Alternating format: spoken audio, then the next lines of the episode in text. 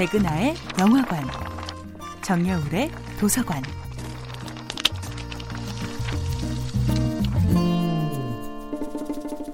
안녕하세요. 여러분과 아름답고 풍요로운 책 이야기를 나누고 있는 작가 정여울입니다. 이번 주에 만나보고 있는 작품은 루이저 메이 올콧의 작은 아씨들입니다. 작은 아씨들은 미국 페미니즘의 데모라 불리는 작가 루이저 메이 올컷의 자전적인 이야기이기도 합니다. 네 자매의 엄마는 여성의 아름다움을 가르쳐준 최고의 멘토였지요. 천방지축 조에 어디로 튈지 모르는 야생의 열정을 긍정적인 방향으로 이끄는 것은 어머니의 조언이었습니다. 나는 정말 나쁜 사람이 될지도 모른다고 세상에 실망할 때마다 남들을 무차별적으로 공격해버리고 싶다고 고백하는 조를 달래며 어머니는 나도 한때 그랬다고 고백합니다.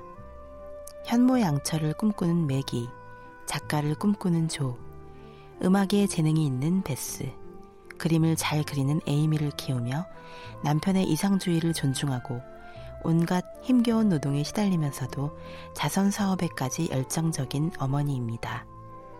조의 어머니는 딸들이 노동을 통해서는 독립심과 자긍심을 키우고 놀이를 통해서는 예술과 문화를 향한 사랑을 키우기를 기대합니다.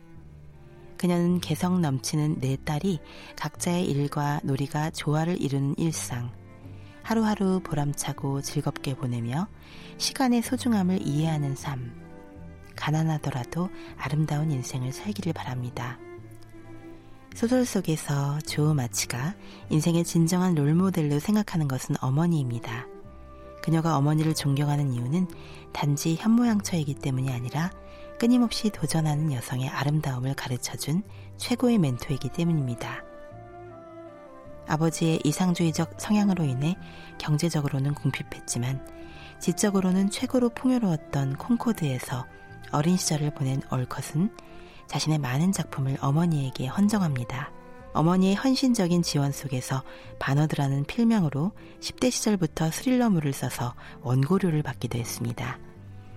소녀들에게는 여성으로 살아간다는 것이 분명 축복일 수 있다는 진실을 가르쳐 주는 책.